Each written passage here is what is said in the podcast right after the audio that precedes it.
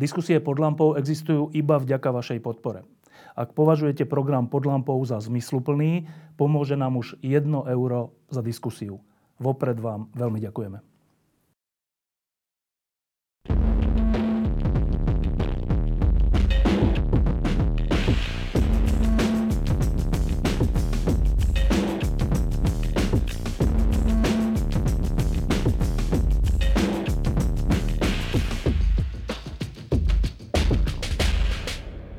Je pár týždňov pred voľbami a taká zaujímavá vec sa stala na Slovensku, že jednou z hlavných postav tejto predvolebnej kampane nie je politik, ale štátny úradník, konkrétne policajný prezident Štefan Hamran. A tak sme si povedali, že sa s ním porozprávame o tom, ako to znáša a prečo to tak vlastne je. Tak, e, pán policajný prezident, to, že ste e, ústrednou postavou tejto volebnej kampane nesiete ako? Nemal som také plány a som celkom prekvapený, že policajný prezident môže byť ústrednou postavou tej kampane. No ja si myslím, že úplne iné témy by mali byť ústrednou postavou tej kampane. Ale pramení to zrejme z toho, že tá Národná kriminálna agentúra pokračuje v tých intenciách, ako sme si predstavzali. To znamená, aby pracovali podľa zákonnej situácie a v zmysle zákona a samozrejme v súlade s tou dôkaznou situáciou. A niektorých to bytostne vyrušuje. A vyzerá to tak, že platí to, čo som povedal pri mojom nástupe, že na rozviazané ruky polície tá politická moc alebo parciálna jej časť nie je pripravená. Keď ste boli menovaní policajným prezidentom, tak si pamätám, že ja neviem, či to nebol vlastne aj prvý váš krok, že ste sa tu dole v klube pod lampou stretli s uh, rodinami Jána a Martiny a ospravedlnili ste sa im za to, že polícia nechránila ich deti. Nie, niečo v tomto zmysle. Bol to taký prvý krok a bol to veľmi sympatický krok. Myslím, že bol aj veľmi ocenený verejne. Zaujímavá vec sa stala za, tie, za tých pár rokov, čo ste vo funkcii, že, že dnes, keď sa hlásite k Jánovi a Martine v tom zmysle, že treba, aby na Slovensku vládla spravodlivosť, tak je to skôr odmietané. Je to, je to skôr také, že prečo, sa, prečo používa ich tváre. To je zvláštna vec za dva roky. Čo sa to stalo?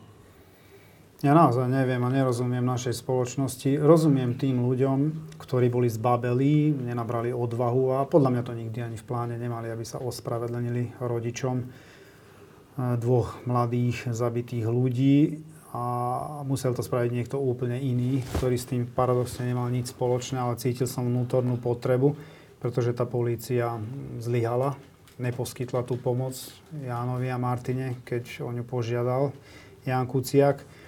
A ja som v tejto veci komunikoval aj s rodinou prostredníctvom pani Kušnírovej a povedali mi, že podporujú nás samozrejme a máme súhlas nielen ja, ale aj vyšetrovateľia, ktorí tu bojujú za očistu tejto spoločnosti, čo bolo odkazom aj Jána, aj Martiny, že môžeme používať samozrejme fotografie Jána a Martiny a môžeme komunikovať akože ich deti aj verejným spôsobom. Mnohí vyšetrovateľia to robia z presvedčenia. Ten odkaz, ktorý tu nechal Jan Kuciak, si myslím, že mal by byť dôležitý nie len pre vyšetrovateľov, aj s odstupom času, ale pre celú našu spoločnosť. Lebo vyzerá to tak, že sú politici, ktorí tu kreslia jasné kontúry tej novej polície, ktorú by chceli vytvoriť. A ona není ničím nová, ona je presne taká, aká tu fungovala za tých 12 rokov vládnutia systému našich ľudí. Um, keď e, po voľbách 2020 získala nová garnitúra veľký mandát na, na zmenu, e, tak dnes e, prešli viac ako 3 roky a skúsme sa teda po, poobzerať na to, že ako ten mandát bol v tej vašej oblasti, v oblasti policajnej práce, vyšetrovania, tak ako bol naplnený. Tak aké sú výsledky? Vy ste nie 3 roky policajným prezidentom, ale koľko? Dva?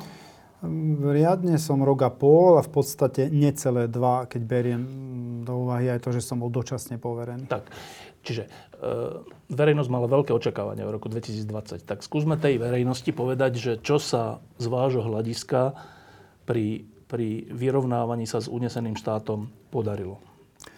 Tak v prvom rade nie je to také jednoduché, lebo najprv sa musela personálne vyčistiť tá zložka, pretože v minulosti sme tam mali masívne úniky. Dnes vidíme, že tie úniky nie sú. O tých o pripravovaných akciách sa tí kľúčoví, ktorí nemajú dozvedieť, sa ani nedozvedeli.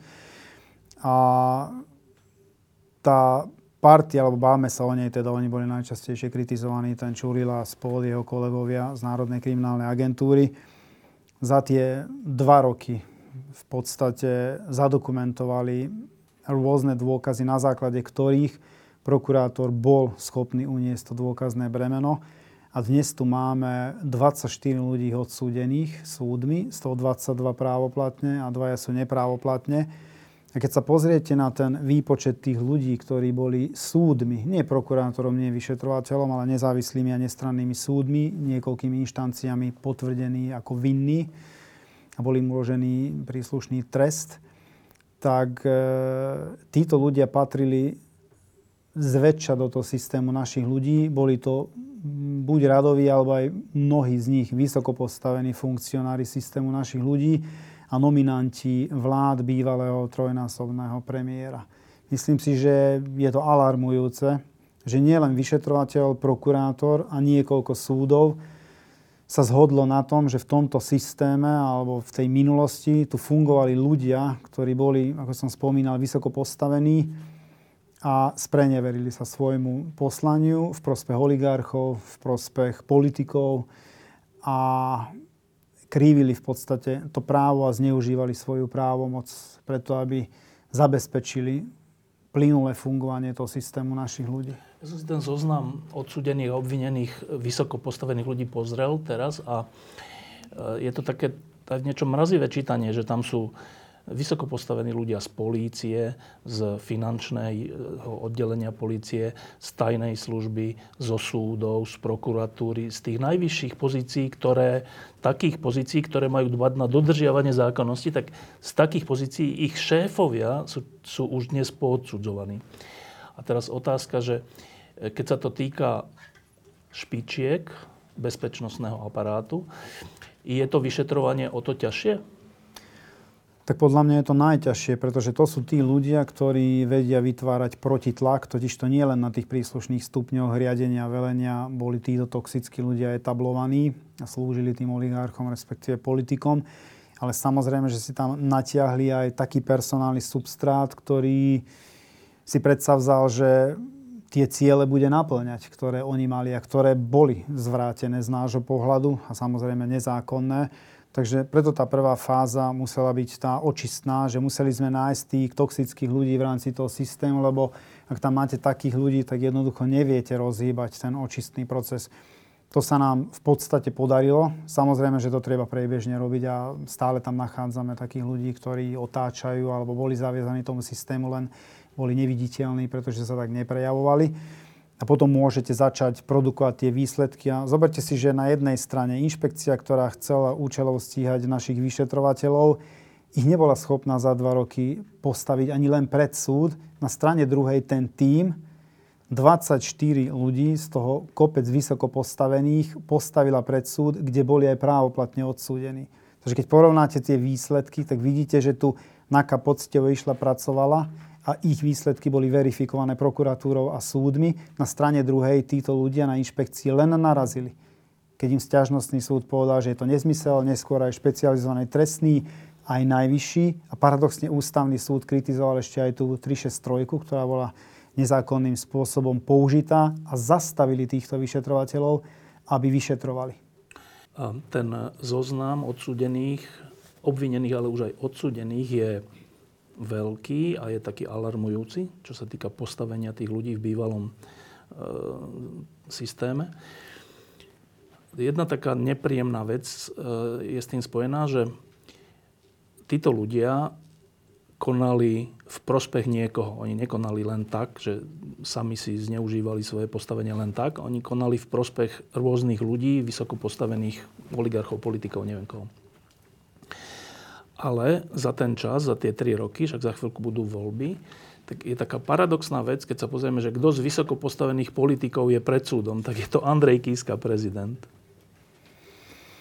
Áno, to platí. Polícia ho obvinila, bola tam, bol tam podaný podnet a je tam žaloba, stojí pred súdom. No ale to je taký zvláštny úkaz, keď prezident, ktorý upozorňoval na to, že Slovensko sa stáva mafiánskym štátom, ktorý hovoril o tom, že ako je tu všetko zneužívané, aj proti nemu, aj proti všelikomu ďalšiemu, tak ten jediný je pred súdom. A nie tí, v prospech koho e, polícia, tajná služba, prokuratúra a časť súdov pracovala protizákonne. Nie je to čudné? E, je to čudné, ale vzhľadom na to, čo sme tu zažili za ostatné dva roky, ani až tak veľmi nie. Pretože stáli by už viacerí politici pred tým súdom, ak by nebola použitá 363. To si nalejme čisto, že bolo by ich tam viac pred tým súdom a boli by tam postavení Vyzerá to tak, že možno aj mimoriadne vysoko postavení v tých štruktúrach, možno aj najvyššie postavení ale vieme, že tá 363 bola použitá v niektorých prípadoch a to vyšetrovanie z nášho pohľadu sa potom komplikuje, spomaluje alebo nevie ani pokračovať. Veď tu je ten prípad vyšetrovateľov, Čurilovci začali vyšetrovať tie podozrenia, ktoré smerovali k inšpekcii a k Slovenskej informačnej službe. Bola nezákonným spôsobom použitá 363. To vyšetrovanie bolo v podstate zastavené, lebo v samotnej veci bolo zrušené uznesenie. Ústavný súd povedal, že to bolo nezákonné zo strany generálneho prokurátora. Úplne iný tým vyšetrovateľov z úplne inej organizačnej zložky pod dozorom iných prokurátorov alebo iného prokurátora dospeli k tomu istému záveru, čo v podstate vyslovili to podozrenie už aj iné súdy. Sťažnostný, špecializovaný, aj najvyšší. Že skôr, skôr sú tam podozrenia nie že vo vzťahu k vyšetrovateľom NAKA, ale k tej opačnej strane sťažnostný konkrétne menoval inšpekciu. Dnes sa to potvrdzuje. Dnes zadokumentovali ďalšie a ďalšie dôkazy. Je tam 20 e, vypočutých osôb, svetkov, plus jeden je tam utajený. A ďalšie a ďalšie e, dôkazy, ktoré majú k dispozícii. A vidíme, že tu bolo v úvodzovkách sabotované to vyšetrovanie, ktoré mohlo smerovať k nejakomu rozuzleniu a v tých exponovaných kauzách tam sa pomerne často používala 363. Čiže vy, vy vlastne hovoríte, že bývalý prezident Andrej Kiska je preto pred súdom a iní nie sú, lebo on v tom systéme nemal svojich ľudí a oni mali? Tak vyzerá to tak, že však v jeho prípade 363 nebola použitá. V prípade iných politikov 363 použitá bola.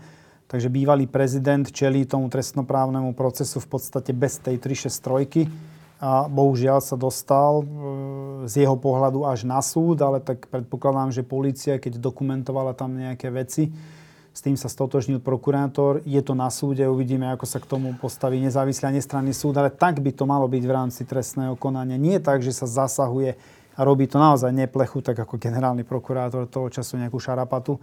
No robí to extrémne veľkú šarapatu a rozdeľuje tu našu spoločnosť, že je používané rozhodnutie, alebo pardon, ustanovenie trestného poriadku, proti ktorému nie je možné podať nejaký opravný prostriedok. Takže v konečnom štádiu darmo sa tu niekto krúti. Je to rozhodnutie jedného muža alebo jednej ženy. Tú 363, teda to už tak zľudovelo, ale teda ten paragraf, ktorý umožňuje generálnemu prokurátorovi robiť to, čo robí, tak aj toho generálneho prokurátora, aj tú 363 nechali v, teda v účinnosti, nechala tá garnitúra, ktorá hovorí, že tie tri roky bojovala proti unesenému štátu a proti korupcii a, a tak tak súčasne hovoríte, že tá 363 a ten generálny prokurátor vlastne ten boj proti korupcii veľmi, veľmi stiažoval a stiažuje. Tak to, to, to, je, to je znova taká dosť nepochopiteľná vec, že keď nejaká garnitúra si povie, že ide bojovať proti korupcii a rozviaže ruky polícii a tak, a súčasne umožní používať taký nástroj a takému generálnemu prokurátorovi, ktorý ide proti tomu základnému cieľu. Tak to o čom svedčí? Polícia ruky mala rozviazané, to môžem potvrdiť sám za seba, že mne do tej práce nikto nezasahoval. Tak v minulosti tam boli nejaké pokusy, ale tak e, každý tam pochopil, že akým spôsobom chceme budovať tú políciu, že tu už nie je taký manevrovací priestor. Na strane druhej, ak sa nemýlim, tak táto otázka bola položená aj politikom, no to je skôr politická otázka na nich, že prečo sa s tým v parlamente nevysporiadali a vtedy sa bránili niektorí tým, že nemali väčšinu, boli tam nejaké koaličné dohody a niektorý rezort patril tomu, druhý inému, Siska patrila tamtým, polícia týmto. Takže boli to politické rozhodnutia, do ktorých ja nevidím, ani nechcem, však to boli ich politické rozhodnutia vidieť, že keď jedna zložka, tá polícia má ruky rozviazané a ten očistný proces tam beží, tak je schopná vnímať tú korupciu napríklad aj na tých vyšších alebo najvyšších miestach, aj to zneužívanie právomoci zo strany niektorých štátnych úradníkov. Ale k tomu, aby sa ten očistný proces dokončil úspešne, tam sú potrební poctiví prokurátori, ktorých nie je málo v systéme, lebo vidíme, že tie prípady prechádzajú, ale bohužiaľ nájdú sa aj takí, ktorí podľa môjho názoru rozhodujú celkom zvláštnym spôsobom, pre vyšetrovateľov nepochopiteľným. A máme aj takých sudcov. A máme sa na rovinu, veď tu máme už aj pravoplatne odsúdenú súdkyňu, ak sa nemýlim, a sú tam viacerí obžalovaní alebo obvinení. A v tom očisti to sme nespomínali, že nie len, že 24 právoplatne odsúdení alebo odsúdených, dvaja sú nepravoplatne, ale 21 ľudí tam je aj obžalovaných alebo sú tam podané žaloby, obžaloby v ich veciach. Takže je to celkom komplexné. Sama ako polícia to len nezvládne. Akože k tomu musí priložiť ruku prokuratúra a potom nezávislé a nestranné súdy. Aj my máme niekedy pochybnosti o niektorých súdnych rozhodnutiach, ale ich rešpektujeme, lebo tak funguje právny štát, aj keď sa nám nepozdávajú.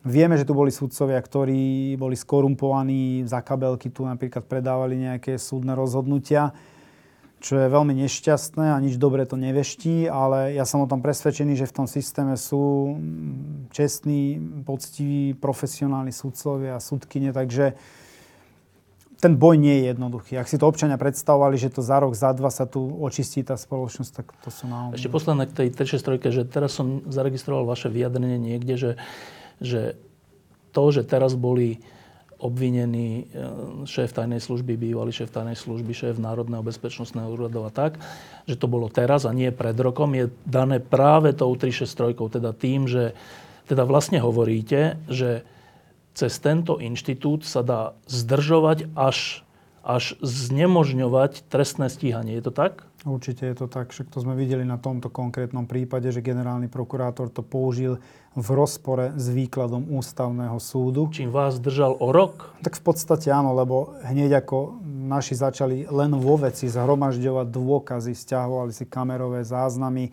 vypýtali si od iných orgánov nejaké podkladové materiály, nikoho neobvinili, u nikoho neboli vykonávať nejaké zaistovacie úkony a hneď do toho vstúpil a zastavil to trestné stíhanie uznesením. A proti tomu uzneseniu nie je možné podať opravný prostriedok. Takže museli to znova nejak začať dokumentovať ten prípad, ale už úplne iná súčasť. A čuduj sa svetu, dospeli k tomu istému záveru. Takže to bolo opodstatnené aj vtedy. A dnes aj súd povedal, že to trestné stíhanie je dôvodné. E, ešte sa k tomu dostaneme, lebo je tesne pred voľbami a zbudilo, to veľké vášne, to obvinenie. Ale e, ešte jeden, jeden, jedna inštitúcia sa v tejto súvislosti pomerne málo spomína, hoci teraz už aj tá a to je tajná služba. Ja si pamätám, že z SIS máme problém vlastne od založenia Slovenskej republiky. A e, dlhé roky si pamätám, že keď aj, keď aj e, vyšetrovateľe alebo polícia, alebo dokonca aj súdy a dokonca aj čas prokuratúry niečo, tak vždy hovorili, keď sa o niečo snažili, tak vždy mi tí ľudia hovorili, že ale to je akože trocha boj s veternými mlynmi, keďže tajná služba s nami nie, že spolupracuje, ale ide proti nám. Dlhé roky som toto počúval. A teraz prvýkrát sa stalo, že, že vlastne druhýkrát, že dokonca šéf tajnej služby je obvinený. No a teraz tá otázka je, že tajná služba to nie je nejaká služba sama o sebe, ktorá si môže robiť, čo chce. To je zriadené zo zákona a má, je zriadené na to, aby bránila záujmy Slovenskej republiky. To je štátny orgán, to nie je nejaká súkromná bezpečnostná služba alebo čo. Ako to, že dlhé roky si táto republika nevie poradiť s týmto problémom?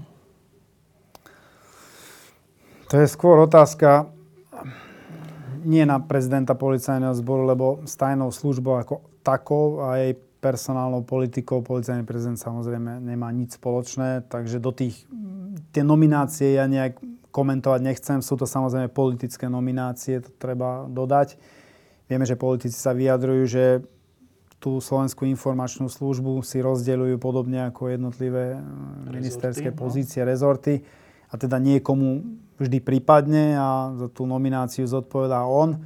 Ale tak keď sú tam také vážne podozrenia o nejakej protispoločenskej činnosti, tak samozrejme máme tam zriadený výbor parlamentný na kontrolu SIS, tak sú tam nejaké páky na to, aby sa s tým vedela Národná rada, prípadne vláda vysporiadať.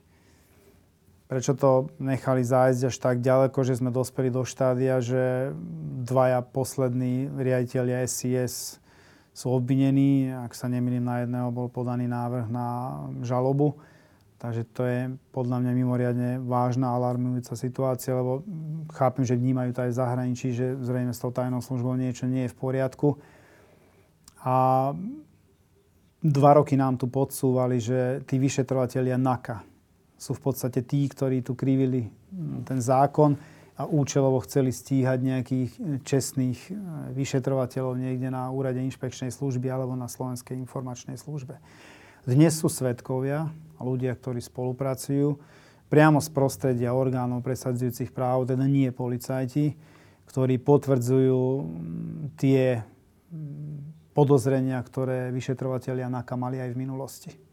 Teda vy vlastne hovoríte, že to obvinenie, to, ktoré bolo pred týždňom či dvoma, ktoré tak pozdvihlo vášne na Slovensku, že to obvinenie vlastne hovorí čo? Že štátny orgán, teda tajná služba a ďalší štátny orgán, teda Národný bezpečnostný úrad, zriadené na to, aby chránili Slovenskú republiku, to obvinenie hovorí, že oni robili opak, že bránili tomu, aby sa na Slovensku vyšetroval zločin? Áno, to sú dva prípady. V jednom prípade je skôr Slovenská informačná služba a tam sú podozrenia smerujúce k tomu, že účelovo vytvorili dokument, v podstate aj informácie skreslené do takej miery, aby tam mohli byť informačno-technické prostriedky, to znamená odposluchy nasadené a ešte zmanipulovali aj tie výsledky. Takým spôsobom, aby vytvorili dojem, že na Národnej kriminálnej agentúre prebiehajú nejaké manipulácie pri vyšetrovaniach trestných činov. Samozrejme, tí vyšetrovateľia vyšetrovali tú trestnú činnosť na tých najvyšších priečkách, takže e, ten motív tam zrejme je z nášho pohľadu. A ten druhý prípad, tam čiastočne, alebo hlavne je v tom teda podozrivý ten riaditeľ Národného bezpečnostného úradu, ktorý podľa vyslovených podozrení sa chcel zbaviť dvoch nepohodlných podriadených, ktorí poukazovali na nejakú trestnú činnosť súvisiacu s obchodovaním s e, bezpečnostnými previerkami a nejaké obchody, ktoré MBU uzatvorilo s jednou konkrétnou firmou, na konci ktorej stojí jeden veľmi známy podnikateľ, ktorý z toho zrejme profitoval. A za tým účelom sa obrátil na riaditeľa SCS, že potrebuje týchto dvoch ľudí odstaviť a na to potrebuje, aby sa na SISKE vytvoril nejaký dokument, nejaký podklad, o ktorý to oprie, aby ich vedel postaviť mimo výkon. A v tom dokumente by malo byť zachytené v tej správe, že oni ohrozovali utajované skutočnosti, respektive prípadne obchodovali s nimi. Taký dokument skutočne podľa, mm, podľa obvinenia vznikol a na základe takého podkladu boli naozaj tí dvaja postavení mimo výkon štátnej služby. No počkajte, tak vy vlastne teda hovoríte, že e, tu vznikla vládna garnitúra, ktorá dostala ústavnú väčšinu na to, aby e, nastolila aspoň elementárnu spravodlivosť na Slovensku. A vy vlastne hovoríte, že a táto vládna garnitúra si zvolila také vedenie tajnej služby, ktoré v tomto základnom cieli pôsobilo proti nej? V podstate áno. Hovorím to, že... Lebo nerozumel som tej ostrej kritike, až, až hysterické to bolo zo strany niektorých politikov, napríklad aj bývalého trojnásobného premiéra, že, že my tu ničíme právny štát a dovolili sme si zasiahnuť proti nadriedeným zložkám. To nie sú naše nadriedené zložky SIS a MBU. Ale viete, čo bolo také zarážajúce, že ako keby si to nikto neuvedomil, že veď polícia vyslovila podozrenia smerujúce k dvom nominantom. Jeden bol nominantom, ak sa nemýlim, Hegerovej vlády a druhý bol nominantom Matovičovej vlády. To znamená, polícia, ktorá bola tiež v podstate ja som nastupoval tiež za vlády pána Hegera, tak zakročila proti nominantom tej istej vlády.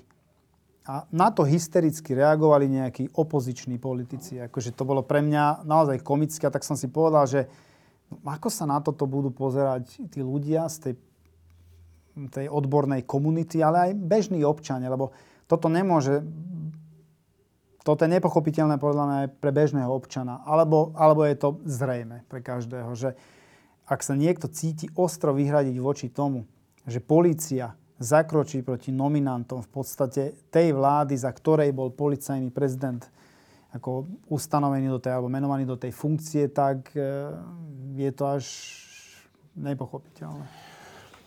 No, dostaneme sa k tomu samotnému, ale ešte jedna dôležitá vec, ktorá sa v súvislosti s týmto objavila za posledné týždne. A to je výčitka, že prečo ste to urobili takto blízko pred voľbami, čím, lebo tým zasahujete do, do politiky alebo do volebného boja. Tak a poviem jeden taký podporný argument.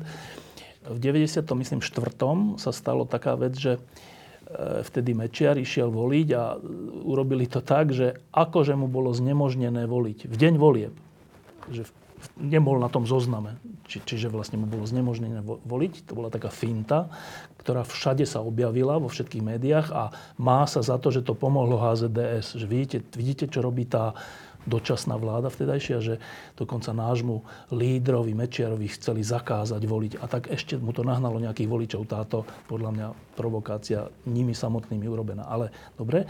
A ten argument je v tom, že naozaj, keď je v deň volieb, alebo tesne pred voľbami, tak sa dá emóciami a všeličím a takýmito fintami trocha pozmeniť výsledok volieb. A podľa mňa v tom asi spočíva ten, ten útok na vás aj z takých že serióznych médií, že toto ste už nemali, lebo však je 5 týždňov pred voľbami. No a teraz skúsme, že zo zákona. Čo môžete a čo nemôžete 5 týždňov, 5 týždňov pred voľbami? Môžeme to isté, čo 5 mesiacov pred voľbami. Akože nemáme politický kalendár, ktorý by bol premietnutý do zákona o policajnom zbore alebo trestného poriadku. Ja som nevidel politické pravidlo zakotvené v trestnom poriadku, že napríklad 6 týždňov pred voľbami a bližšie sa už nedajú robiť policajné manévre alebo obviniť niekoho alebo viesť trestné konanie a tam musia byť pozastavené všetky aktivity vyšetrovateľa alebo prokurátora. Veď to je nezmysel bijúci do nebies. Okrem toho, pre, považujem to za nefér, ak sa niektorí politici vyjadrili kriticky smerom k policajtom, ktorí si poctivo podľa zákona vykonávajú svoje povinnosti a obviňovať ich z toho, že pretože si zodpovedne vykonávajú svoje povinnosti a stíhajú osoby, u ktorých je dôvodné trestné stíhanie, čo potvrdil súd, pomáhajú niekomu politicky. Tak ja som si myslel, že politik má robiť svoju robotu tak, aby presvedčil tých občanov v rámci tých parlamentných volieb, ale nemôže očakávať od policajta, že ten si nebude robiť riadne svoju prácu. Veď ten policajt, ten vyšetrovateľ je procesne samostatný, jeho prácu dozoruje dozorujúci prokurátor. Oni sa majú rozhodnúť na základe dôkaznej situácie. Okrem toho tam bežia aj nejaké lehoty, oni tam čakajú na nejaké znalecké posudky. A v tomto konkrétnom prípade, keď sa už bavíme o tomto konkrétnom prípade, že pre mňa najviac zarážajúce, že predsa to bolo zastavené generálnym prokurátorom ak by nebolo... Pred rokom, teda áno, dvoma. ten prípad mohol pred rokom skončiť z pohľadu polície. Nejakým meritorným rozhodnutím. Napríklad aj podnetom na podanie návrhu na obžalobu. Alebo by to bolo zastavené. Neviem, ale zrejme nie, lebo dnes vidíme, že tie dôkazy tam boli a boli relevantné. Ale nás to spomalilo o viac ako rok. Mohlo to byť dávno za nami a nie tesne pred voľbami alebo tesne 6 týždňov. Lebo dokedy môže teda polícia slobodne vyšetrovať? Povedzme, že dva mesiace pred voľbami, tam to má ukončiť, potom má počkať na voľby a potom môže pokračovať plynule v trestnom konaní. Toto keby som niekomu porozprával v zahraničí, tak by mi povedali, že Štefan, vaša polícia je kompletne spolitizovaná. Toto je spolitizovanie polície. A či to niekomu pomôže alebo nepomôže, no mne je to ukradnuté. Mne, Štefanovi Hamranovi a vyšetrovateľom NAKA je to ukradnuté. Nech politici robia svoju politiku tak, aby presvedčili svojich občanov o tom, svojich voličov, že si zaslúžia tú, tú dôveru. A my robíme tiež tak, aby, však je to verejná služba. My to robíme pre nás všetkých. A my, policajti, na rozdiel od nich, sledujeme pri výkone svojho povolania verejný záujem. Lebo to máme sledovať. Tam nemôžu byť žiadne pochybnosti. A nie je to vo verejnom záujme, aby sme zastavili trestné konanie aspoň na čas, alebo spomalili, alebo zrýchlili, lebo sa blížia voľby. No nám sú tie voľby ukradnuté. A keď vyhrá ten alebo tamten, lebo tak sa prejaví vôľa ľudu, ktorá je, myslím si, že zdrojom moci v rámci každej parlamentnej e, demokracie, tak bude tak a my to budeme rešpektovať. Ešte jedna vec s tým spojená bola predmetom veľkej kritiky a to som, až, to som bol až tak prekvapený. Um, totižto, keď bol teda predvolaný na výsluh, predvedený na výsluh alebo predvolaný e, riaditeľ tajnej služby, aj bývalý riaditeľ služby, aj riaditeľ Národného bezpečnostného úradu, tak všetci to sledovali, bolo to v televízii, ako tam prichádzajú, ako sa vyjadrujú k tomu, trocha, trocha sa smiali, trocha sa nesmiali. Ale potom prišiel akože korunný argument množstva ľudí, ktorí o tom písali a hovorili, že a vidíte, však ich prepustili. Takže vlastne, vlastne to bolo vymyslený zásah, lebo však išli domov. Potom som sa pýtal rôznych ľudí, že počkaj, že oni vôbec žiadali o to, aby boli väzobne stíhaní. A tí ľudia mi povedali, že nie, nežiadali. Že oni, akože vyšetrovateľe, že oni nežiadali, aby boli väzobne stíhaní. Oni iba pod, oni žiadali o stíhanie, ktoré sudca či prokurátor potvrdil, že je to dôvodné stíhanie. No a teraz to, čo som teraz povedal, asi je tak zložité, že sa to nedá, ja neviem, to sa nedá toto vysvetliť? Podľa mňa sa to dá veľmi jednoducho vysvetliť. Ale prečo celá verejnosť si myslí, že keďže išli domov, tak vlastne nemáte pravdu? Každý si myslí v tejto krajine, že keď niekto nie je väzobne stíhaný, tak je nevinný. No. On môže byť vinný. Bez problémov. To sa nerozhoduje o vine a nevine. Okrem toho je podsúvané širokej verejnosti, že rozhodol o väzbe, že nie je dôvodná, tým pádom to končí. Nie. Tam to len začína. Totiž to problém je v tom, že tie súdy síce nepotvrdili dôvodnosť väzby, napríklad kolúznej, kde by mohol ovplyvňovať svetku alebo spoluobvinených, alebo útekov, že chce utiecť alebo nedaj pokračovať preventívnu e, väzbu. To je v poriadku. Súd nevidí dôvody na to, alebo nestotožní sa s tým, prebiehalo že... za väzby. Ale čo povedal súd? V každom z týchto prípadov povedal, dokonca aj najvyšší súd v prípade bývalého policajného prezidenta, že trestné stíhanie je dôvodné. Lebo najprv súd rozhoduje o tých materiálnych podmienkach, to znamená, za prvé hodnotí obligatórne, či ten skutok sa stal, či je trestným činom, či má všetky znaky a či je dôvod na podozrenie, že sa dopustila osoba obvineného Súdy povedali aj v prípade bývalého policajného prezidenta, že áno, tieto tri podmienky sú splnené, ale nevidíme dôvod na väzobné stíhanie. To je, čo sa týka Tibora Gašpara, ale čo sa týka šéfov SIS a MBU, tak tam... Aj tam je dôvodnosť potvrdená. Tam je, áno, ale tam ste ani nežiadali väzobné stíhanie. Či žiadali? Nežiadali. Nežiadali. To znamená, že keď tí ľudia boli po výsluchu, keď odišli domov, to bolo v súlade s tým, čo vyšetrovatelia chceli. Pri takýchto koordinovaných akciách sa vyšetrovateľ snaží, ak sú tam samozrejme zákonné dôvody, zadržať všetkých naraz. Ale nerobí to vždy nejak extra teatrálne a za použitie špeciálnej jednotky, ak to nie je nevyhnutné. Vyšetrovateľ zadržal tých, u ktorých predpokladal, že by mohli byť ovplyvnení a s tými už prebiehali procesné úkony. To, že prišli dodatočne niektoré kľúčové postavy z nášho pohľadu alebo z pohľadu vyšetrovateľa, bolo skôr irrelevantné. Nechceli robiť také manévre, lebo vieme, že aj riaditeľ SIS má svoju ochranku a vedeli sme, tušili sme, že sa nebudú vyhýbať trestnému stíhaniu. Naozaj by som sa čudoval, keby sme mali na úteku riaditeľa SIS alebo šéfa MBU, ktorí sa chcú vyhnúť trestnému stíhaniu, ako napríklad pán Kalavský alebo Kučerka v Bosne. To, to sme nepredpokladali a presne tak sa aj stalo. Tých, ktorých sme potrebovali, sme vypočuli. Prišli títo dvaja kľúčoví, sa vypočuli a zákon umožňuje, že ak odpadnú dôvody toho, toho väzobného, tak e, tie osoby sa jednoducho prepustia. Dobre, ak a... pominuli dôvody napríklad kolúznej väzby. Dobre, a teda, aby verejnosť tomu rozumela, že to, že terejší šéf tajnej služby, aj bývalý šéf tajnej služby, už teda odvolaný terejší, a šéf MBU odišli domov, ale prokurátor, dozorujúci povedal, že stíhanie je odôvodnené. Znamená čo, laicky povedané? To znamená to, že v ich prípade ten skutok sa stal, stotožnil sa s tým jeden aj druhý prokurátor, je ten skutok trestný a je tu dôvod na podozrenie, že sa toho skutku dopustil šéf MBU a šéf SIS. Čiže to, Len že išli potom dôvod, domov, je bez, to, to, to je jedno. To je jedno. To pokračuje trestné stíhanie, obidvaja sú obvinení a sú stíhaní na slobode a nie vo väzbe. Jediný rozdiel je, že sú stíhaní na slobode, nie vo väzbe. Ale sú stíhaní. To je z pohľadu vyšetrovateľa do podstaty. Dobre, a teraz ešte posledná vec k tomu, e, čo sa vám ako keby vyčítalo, alebo neviem, že no ale ale že siahnuť na šéfa tajnej služby, to už je silná káva. A znova, že v akom zmysle je to silná káva? Že, čo hovorí zákon? Tak e, zákon nerozdieluje, že či je to riaditeľ SCS alebo bežný občan z Hornej Dolnej. Ja neviem o tom, že spôsobnosti trestného zákona poriadku by boli vyňatí riaditeľ SCS alebo šéf MBU. Ani ja nie som. To znamená, sme takí istí občania a máme byť rovní pred zákonom čo je to, že policia si nemá dovoliť stíhať. Áno, to bola retorika tých 12 rokov, kým tu vládol systém našich ľudí, pretože mali garantované výsledky trestného konania.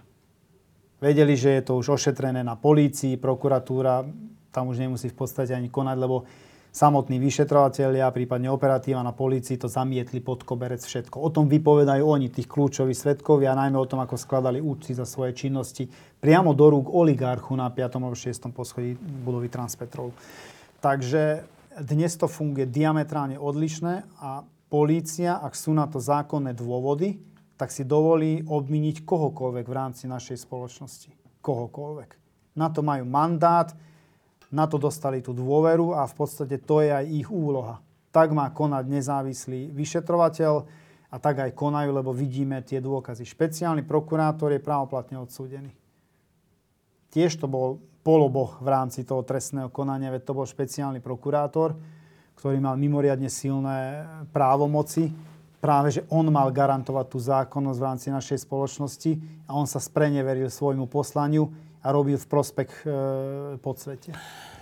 Posledná vec, ktorá je vám vyčítaná a ktorá je hojne používaná za posledné dva roky, je, sú tie odposluchy e, vyšetrovateľov NAKA, kde sa rozprávajú o tom či onom. Tie odposluchy bolo viackrát potvrdené, že boli všelijak zmanipulované, že, že význam bol posunutý a tak, ale niektoré vety sú naozaj také, že bežný človek si povie, že počkaj, toto sa oni takto rozprávajú v zmysle, že legendárny už výrok, že zapálime Santusovej auto, vyšetrovateľke inšpekcie a ďalšie výroky o opozícii a, a neviem kom. A to je opakovane hovorené, že počkajte, tak vidíte, že aký, aký nezávislí vyšetrovateľe, však oni sa rozprávajú o nás, opozícii, akože v zmysle, že nás treba zavrieť. Tak znova, že keď to verejnosť prvýkrát, druhýkrát, desiatýkrát, stýkrát počuje, aj z prehrávaní tých nahrávok, tak predpokladám, že v mnohých ľuďoch môže naozaj vzniknúť taký dojem, že a títo chlapi to nepreháňajú, že nie sú nejak premotivovaní, že není to tak, že oni proste na silu hľadajú nejaké dôvody, lebo majú tú moc. Čo na to hovorí policajný prezident? Sú to vyšetrovateľia poznámych. Niektorí majú taký menej salónny slovník.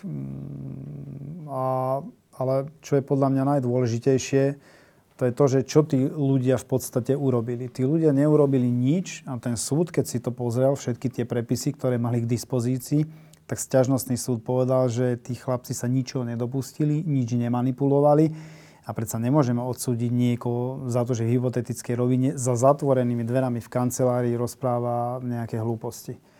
Akože tí ľudia v tom čase vedeli, že po nich účelovo ide zrejme Siska a úrady inšpekčnej služby. To boli emócie. To boli čisté emócie za zatvorenými dverami, kde vedeli, že sa ich chystajú zatvoriť. Tak sa aj stalo napokon a nezákonne, protiprávne. Takže viem si predstaviť, že čo všetko tam oni museli v tých emóciách povedať v tej kancelárii. A nezabudneme na to, že 4 mesiace odpočúvali tie tri kancelárie z úradu inšpekčnej služby. Vieme, aké prepisy sa získali. A ešte aj tie boli nútení zmanipulovať, aby o to vedeli vôbec nejako oprieť to vznesené obvinenie. A keď sa na to súd pozrel, tak povedal, že tam nenašiel jeden jediný dôkaz. Že to je celé na vode. Dokonca to aj vytkol tomu prvostupňovému súdu, že ako mohol dospieť k takýmto záverom. Veď tu nič nie je. Aj ten legendárny výrok bývalého trojnásobného premiéra aj ministra vnútra, že však jeden z nich sa priznal. Veď súd to konštatuje. tuším na 18. strane uznesenia, že ten pán Ďurka sa k ničomu nepriznal. Priznal sa k tomu, že to, čo je v uznesení, tak to som povedal. A že áno, v uznesení je napísané, že my sme vydali uznesenie začatí trestného stíhania, lebo za to boli stíhaní. A k tomu sa priznali všetci, nie Ďurka. Že áno, my sme vydali uznesenie začatí trestného stíhania, lebo sme mali podozrenia, ktoré sa mimochodom teraz potvrdili. No? A oni tvrdili, že Ďurka sa priznal k skutku a keď sa Ďurka priznal, tak to platí pre ostatných a sú usvedčení všetci. To, to je, ako môže takto uvažovať nejaký prokurátor, vyšetrovateľ alebo nejaký súdca? Veď to stiažnostný súd zhodil zo stola ako nič. Takže to, že sa vyjadrovali tak v kancelárii, a ja som sa už tak vyjadril, že niekto tam niečo pokašľal a v telefóne, keď prídem na prezítko, zastrelím. Povedzte mu. Povedzte mu rovno, že ho zastrelím. Teraz ma budú stíhať. Odpočul, no. Okrem toho na tej chate sme počuli, že dám ho dole z motorky, tak ho dobijem, pichnem mu vidličku do čela, ja ho roz toto, roz vulgarizmy a teraz stíhala polícia... Pokus o vraždu? Napríklad v tomto prípade syna bývalého policajného prezidenta za pokus vraždy? Veď je to nezmysel.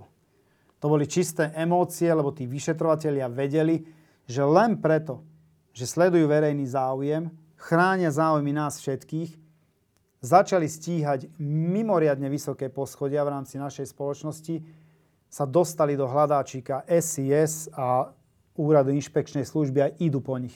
Tak sa aj stalo, ako sme videli, a ich stíhali väzobne. Mimochodom, títo ľudia z ktorí majú na starosti tie najťažšie prípady, ako tieto tri roky vlastne zvládajú toto, o čom hovoríme, ten tlak, výmysly, manipulácie z ich vyjadrení a tak, dokonca, dokonca, väzov, dokonca to, že boli vo väzbe, koľko mesiac, viac ako mesiac? Dva týždne. Dva týždne. Ako to oni, čo, čo si oni vlastne za tie tri roky zažili? Tak vidíte, že sú spochybňovaní, mm, sú stredovodom pozornosti, čo nikdy nie je dobré pre vyšetrovateľov, tí potrebujú pokoj a kľud na svoju prácu, sú zastrašovaní, je im vyhrážené tým, že budú trestne stíhaní a že im odoberú výsluhové dôchodky. Mm, predpokladám, že aj tá medializácia, čo som sa s ním bavili, im neprospieva, lebo deti, manželky sú s tým konfrontované v rôznom prostredí nášho spoločenského života. Takže je to mimoriadne ťažké pre nich a pre mňa sú to hrdinovia, lebo sú to tí ľudia, ktorí sa naozaj postavili do tej prvej línie boja proti organizovanému zločinu, ktorý je páchaný štátnou mocou, čo je mimoriadne nebezpečné a je to ten najťažší boj, aký môže existovať. To není hrubokrká mafia 90. rokov. To sú ľudia, ktorí majú k dispozícii spravodajské zložky a vedia ovplyvniť ten trestnoprávny proces v podstate zákonne, aj keď v úvodzovkách. A oni sa postavili do tej prvej línie a veľakrát aj politicky opustení tam stáli, osamotení a povedali si, že to dotiahnu do úspešného konca, lebo sú presvedčení o tom, že tá korupcia a to zneužívanie právomoci a ten systém našich ľudí fungoval tak, že nás pripravili o našu budúcnosť, pripravili nás o stovky miliónov, dokonca predpokladáme miliardy. A vedia, že keď tá demokracia vyhrá v rámci tej našej spoločnosti a začne sa tu rozbiehať alebo rozbehne sa riadne fungovanie toho právneho štátu, tak do dvoch, troch rokov sa v podstate dá vyšetriť to gro toho, toho zločinu, ktoré tu bolo napáchané vo vzťahu k tomuto štátu.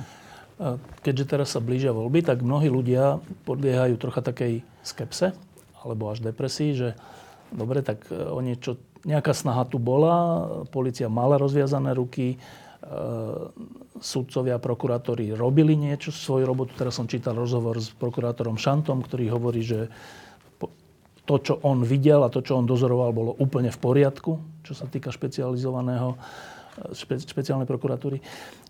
Ale mnohí ľudia si hovoria, no dobre, ale teraz prídu voľby, vyhrajú to tí druhí, tí minulí a vlastne Hamran a všetci tí vyšetrovatelia a prokurátori a sudcovia, že vlastne vlastne dôjdu k pocitu, že vlastne sme to robili zbytočne.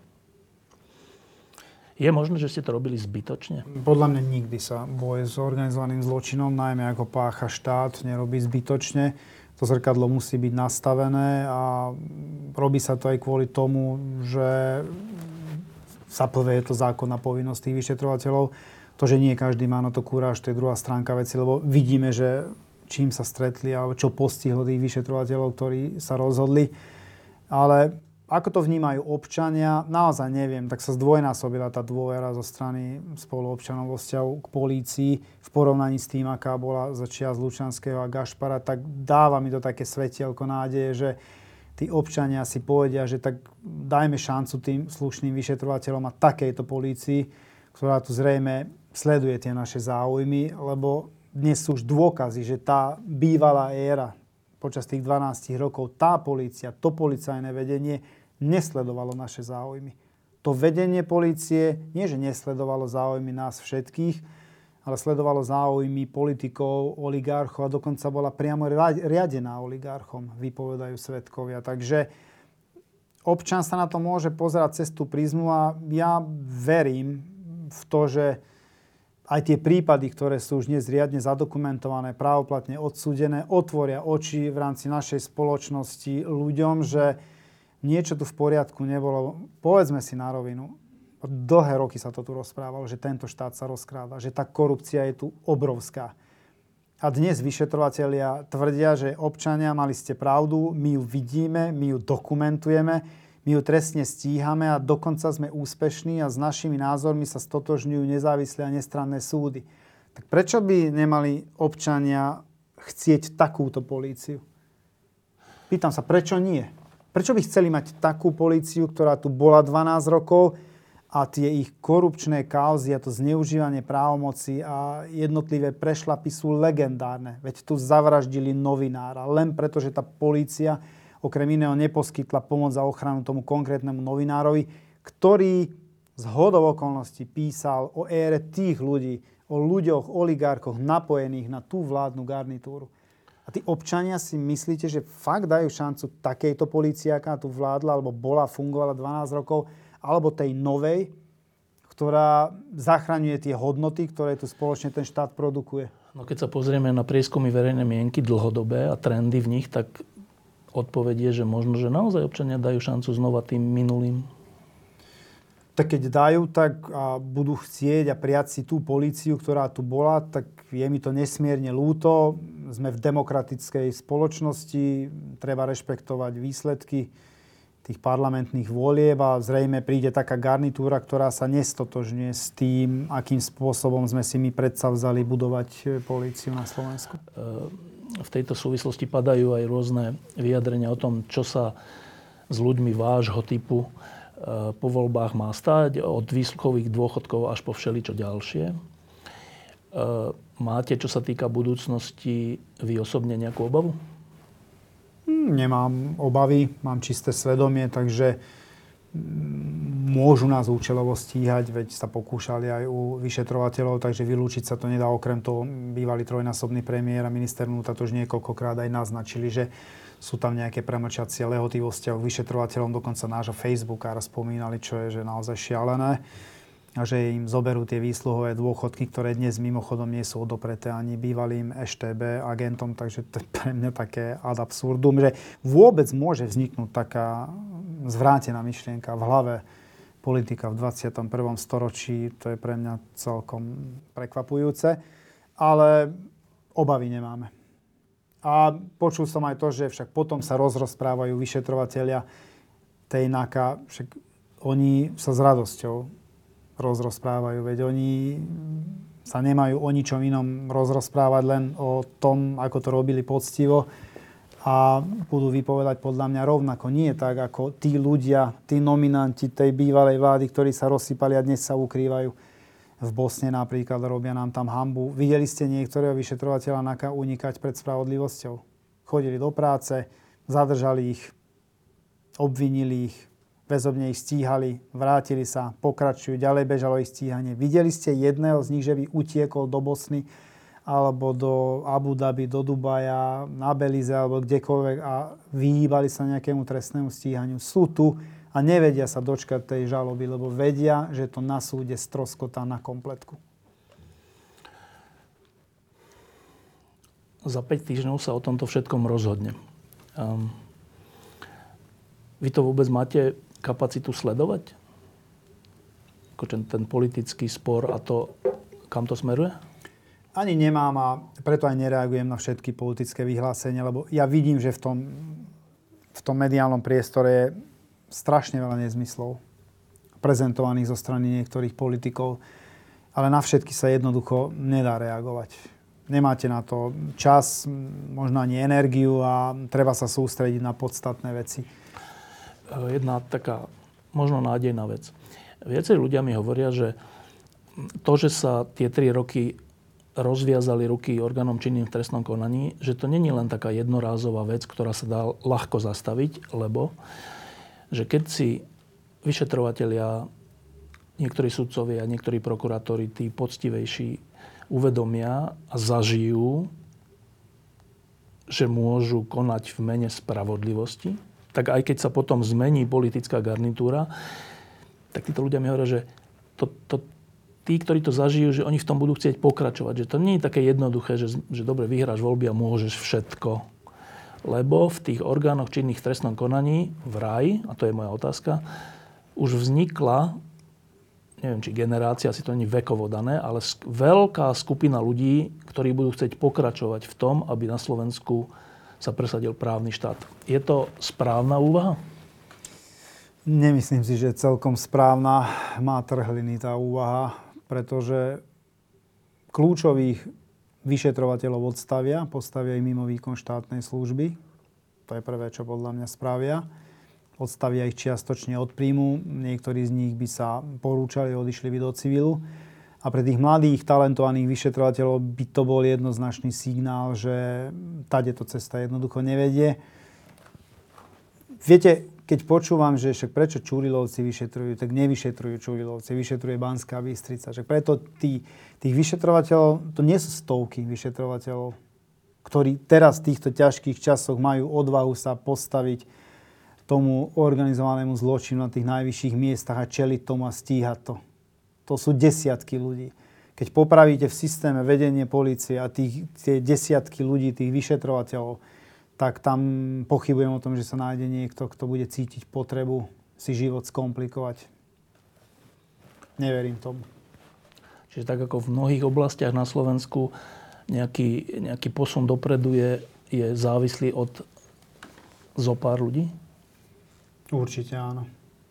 Určite áno, lebo každú spoločnosť posúvali dopredu nejakých úvodzovkách, nejakí čestní, statoční ľudia, ktorí a museli niečo obetovať. A tie obety boli rôzne, malé, menšie, väčšie, všetko. Jan Kuciak obetoval všetko, čo mohol.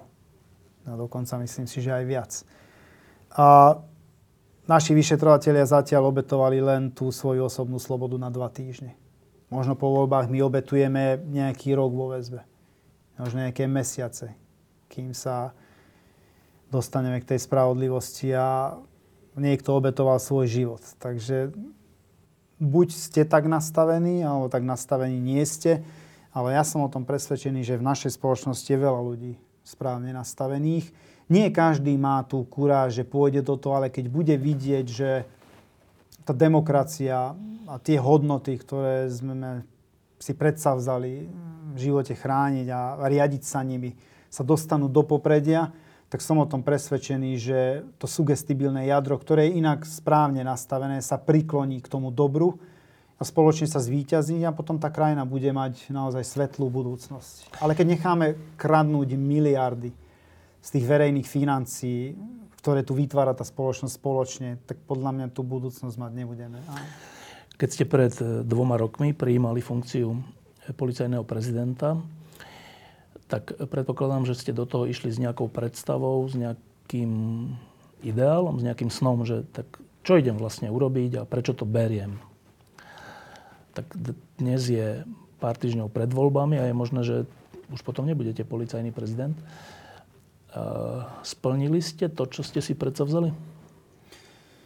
Myslím si, že áno, lebo e, mal som také kľúčové úlohy, ktoré som chcel splniť. Za prvé, že dať šancu kariérnym, slušným, morálne správne nastaveným policajtom. To sa mi čiastočne celkom, by som povedal, že podarilo. Dnes ten manažment, teraz vyberiem z toho vzorca seba, aby som sa nechválil, ale tí, čo sú podo mnou, sú to poctiví kariérni policajti. Je to podľa mňa najlepší manažment, ktorý tam bol a to by sa v dlhodobom časom horizonte aj odzekadlilo na výsledkoch. Už sa to aj čiastočne odzekadluje. A, takže je vyčistená čiastočne tá Národná kriminálna agentúra a vidie to tiež aj na tých výsledkoch. Okrem toho, chceli sme rozbehnúť tie, tie ťažké kauzy, ktoré sa pred nami nikomu nepodarilo, alebo si na to ani netrúfli a nemali ani možnosť. Však tí čestní policajti tu vždy boli v tom systéme ale tá moc, ktorá bola naozaj hrubá pri spravovaní tých vecí verejných v rámci PZ, tam jednoducho sa stiahli tí slušní policajti, lebo oni manévrovací priestor nedostali. Ale keď to vedenie, keď vidia aj tí radoví príslušníci, že to vedenie je nastavené takto, sú slobodní vo svojich rozhodnutiach, nič ich nepostihne, ak sa zachovajú ako profesionáli a rozhodnú sa tak, ako majú podľa zákona, podľa dôkaznej situácie, tak postupne tí ľudia naberajú odvahu a je ich čoraz viac.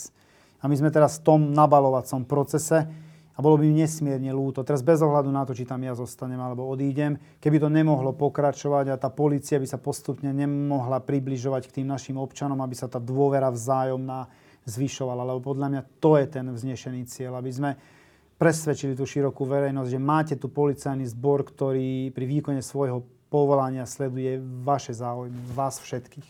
Vy ste boli niekoľko rokov šéfom takého špeciálneho zásahového komanda alebo jednotky, ktorý sa volá Links. Dokonca ste boli potom aj, tuším, že prezidentom Medzinárodného združenia, Medzinárodného združenia týchto zásahových jednotiek a to je nejaká skúsenosť. To je skúsenosť taká dramatická, no, že zasahovanie v dôležitých, ťažkých situáciách. Teraz máte dvojročnú skúsenosť byť šéfom polície. Čo je to za skúsenosť? Tak je to životná skúsenosť a myslím si, že veľmi cenná. Človek to vníma z úplne inej pozície, lebo keď ste na určitom stupni riadenia alebo velenia, tak vnímate len určitý priestor, vnímate určité problémy, máte však samozrejme aj určité oprávnenia ale čím ste vyššie v tom systéme, tým, máte, tým ste rozhľadenejšie, máte väčší prehľad aj o tých službách, ktoré pod vami pracujú, ale zároveň vás to aj vo veľa väčším spôsobom alebo výraznejším spôsobom zaťažuje. To sú neskutočné problémy, s ktorými sa musí potýkať taký policajný prezident. Nezávidím ani tým, čo prídu po mne, ani tým, čo predo mnou ale je to mimoriadne cenná skúsenosť a mm, s odstupom času vôbec nelutujem, že som vtedy reflektoval na takú ponubu a zúčastnil sa toho výberového konania. Lebo keď ma ľudia zastavujú vonku na ulici, je ich čoraz viac. A zastavujú ma takí ľudia, u ktorých by som to nebol predpokladal. Teraz som išiel sem k vám akurát na kryžovatke zastavili a kolegyňa mi hovorí, že sledujú ťa z druhého auta. Tak som sa tam pozrel, sedel tam jeden mladý muž za volantom, že či viem stiahnuť okno, tak som nevedel, že príde hejt, alebo a on ukázal palec a hovorí, že zatvorte všetkých. Hovorí, nie, nie, len tých, u ktorých je to opodstate. Že tak som myslel. Že tí ľudia nám držia palce. Bol som na kúpalisku, prišli ku mne starší ľudia, naozaj to bolo 65+, plus, a povedali, že robíte to pre naše vnúčatá, vnímam to, prosím vás, pokračujte v tom akože sú to naozaj príjemné skúsenosti, že sú ľudia, ktorí to vnímajú cez tú správnu prízmu, cez tú našu sa na to pozerajú, že o čo nám vlastne ide. Vôbec nám nejde o stíhanie nejakých opozičných politikov. Veď sme stíhali koaličných, opozičných, novinantov tejto vlády, bývalej vlády. Takže stíhame naprieč každého, u koho na to máme relevantné zákonné dôkazy. Zostarili ste za tie dva roky? A určite áno. Určite som zostarol, lebo to sú starosti obrovské. Tak nebolo to ľahké obdobie, však som prišiel od otca nedávno.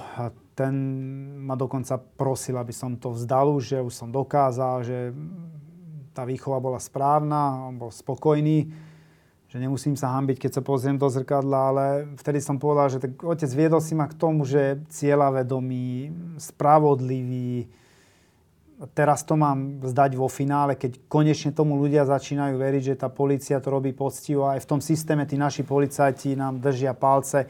Samozrejme, nie všetci, však sú tam takí, ktorí čakajú na nejaké funkcie, že teraz sa to zmení, politicky prídeme a my za nič dostaneme nejakú funkciu len preto, lebo sme kričali na námestí, alebo boli sme lojálni, alebo sme vynášali informácie v prospech nejakej politickej strany.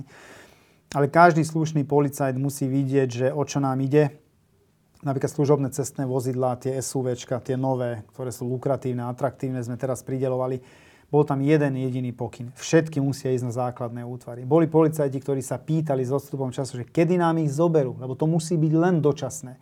Neexistuje, že my dostaneme nejakú RAV 4 alebo nejakú X3 a môžeme na nej slúžiť, kým tu bude pridelená. Ani jedno nezobrali tí funkcionári, lebo som dal pokyn, že ak sa to dozviem, tak tam bude končiť človek vo funkcii. Sú primárne určené pre výkon. To sú malé kroky, ktoré smerujú k tomu, aby sme presvedčili aj občanov, aj našich kolegov, že myslíme to úprimne a podľa môjho názoru toto je jediná cesta. Ja to inak robiť neviem ani nechcem. Počas tých predošlých rokov, ešte v, v Linkse a počas týchto rokov ako policajný prezident ste e, zažili všeličo a to je taká akumulovaná skúsenosť, ktorú teraz už máte. Myslíte si, že ju v budúcnosti ešte nejako využijete? Nemyslím si, že ju využijem v budúcnosti. Podľa mňa, ak teraz skončím, tak to bude asi definitíva z môjho pohľadu. Pozrite sa, spravili sme všetko, čo bolo v našich silách. Svedomie máme čisté, aj vedenie, aj vyšetrovateľia. Myslím si, že aj všetci slušní policajti, ktorí pochopili, o čo nám ide. A keď to nestačilo, tak e, tú palicu zlomím nad našou malou krajinou a tým pádom to pre mňa asi zhaslo. Robím to, to som v zbore už viac ako 25 rokov, ale posledných 15 rokov bojujem s pánom Gašparom, s pánom Lučanským, teraz s týmito niektorými politikmi, ktorí nás zaťahujú do toho politického súboja účelov, urážajú vyšetrovateľov, provokujú vedenie polície tým, že vyhrážajú sa im tými vecami, ktoré som spomínal, za zvieratá ich označujú a tak ďalej. Bol by som zbabelý policajný prezident, ak by som sedel na prezídiu za zatvorenými dverami a nechal urážať tých poctivých ľudí, ktorí na rozdiel od nich naozaj to svoje povolanie vykonávajú v prospech občanov. Aký by som bol policajný prezident? Lebo to je najčistejšie, a to som vysvetloval aj bývalnému ministrovi, pánovi Šimkovi, že mm, to by bolo najjednoduchšie. Hodiť radového policajta bez akýchkoľvek dôkazov cez palubu, len preto, lebo je to komfortné nájsť si nejakého vinníka. Ale keď ten radový príslušník nespravil nič zlé, ale práve naopak, niečo vykonal tak, ako mal, ako mu káže zákon, policajný prezident sa ho nemá zastať len preto, lebo mediálny tlak je obrovský. Ja kašlem na mediálny tlak. To ste si už mohli všimnúť, že je mi ukradnutý. Buď ten policajt robil niečo poctivo, alebo nerobil. Kopec policajtov som povyhadzoval z policajného zboru, ktorí sa spreneverili svojmu poslaniu policajta. A nie som ochotný hodiť cez palbu len preto, že minister vyšle taký signál, že pochybil policajt a bol zavraždený nevinný človek. Ja si to pozriem, si to vyšetrím, pošlem tam kontrolu, počkám si na závery relevantné a o to opriem svoje tvrdenia. Nielen tak halabala od pása. Pôjdete voliť? Určite, vždy som bol. Tak aj policajti majú to aktívne volebné právo, dokonca v regionálnych štruktúrach. V podstate máme aj pasívne. Keby som chcel, tak mohol by som kandidovať v parlamentných voľbách. Nikto ma to nemôže pripraviť, lebo je to pasívne volebné právo, ústavo garantované aj príslušníkovi PSZ, spomínam všetky podmienky. Ale nekandidoval som, na rozdiel odo mňa niektorí, áno. Máte koho? Podľa mňa vždy je koho a mám koho. Som pevne rozhodnutý, koho budem voliť. Policajný prezident Štefan Hamran, ďakujem, že ste prišli. Ďakujem pekne za pozvanie. Keďže sa blížia voľby a, a a súčasne otvárate nové a nové kauzy. E, boli ste vôbec niekde, mali ste vôbec voľno? Ale nejaké sa nájde určite. Mal som, bol som na dovolenke dokonca 10 dní, takže bol som rád. Troška som si oddychol, ale policajný prezident je aj na dovolenke. Policajný no. prezident, ten telefon máte pri sebe na pláži, vláčite ho so sebou, je celý od opalovacieho krému, to si samozrejme poznáte. Takže dovolenka policajného prezidenta je len taká 60 na dovolenka. Čo je to za život? Ťažký, to je ťažký život. Slúžite vlasti, prisahali ste, ste skladali nejakú prísahu vernosť tejto krajine a kým ste v služobnom pomere, to máte robiť tak, ako sa patrí v prospech našich spoluobčanov, to znamená nás všetkých, pre našu spoločnosť, chrániť tie práva, oprávnené záujmy tých našich spoluobčanov to je naše poslanie a bohužiaľ za to musíte zaplatiť pomerne veľkú daň. Z toho, čo počujete, čo sa o vás rozpráva, nemáte niekedy pocit, krivdy? Ale áno, mám niekedy, ale vidím, že v niektorých bulvárnych denníkoch sa nás snažia zdiskreditovať, zastaviť snob, taký papaláž a neviem, čo všetko píšu o mne. Mm, nemáte ani čas sa nejak relevantne brániť, ale môj najväčší hriech je tá moja hrubá reťazka. A toto je už druhá inak, toto je hrubšia ako tá prvá bola, tá je oveľa tenšia. A kým je to najväčším hriechom policajného prezidenta, tak v mojom mentálnom svete si môžem povedať, že tak máme asi dobrého policajného prezidenta. Toto je jeho najväčší hriech, že si kúpil zo svojej uh, legitimnej výplaty nejakú zlatú reťazku. Ďakujem, že ste prišli. Ďakujem pekne za pozvanie. Diskusie pod lampou existujú iba vďaka vašej podpore. Ak považujete program pod lampou za zmysluplný, pomôže nám už 1 euro za diskusiu. Vopred vám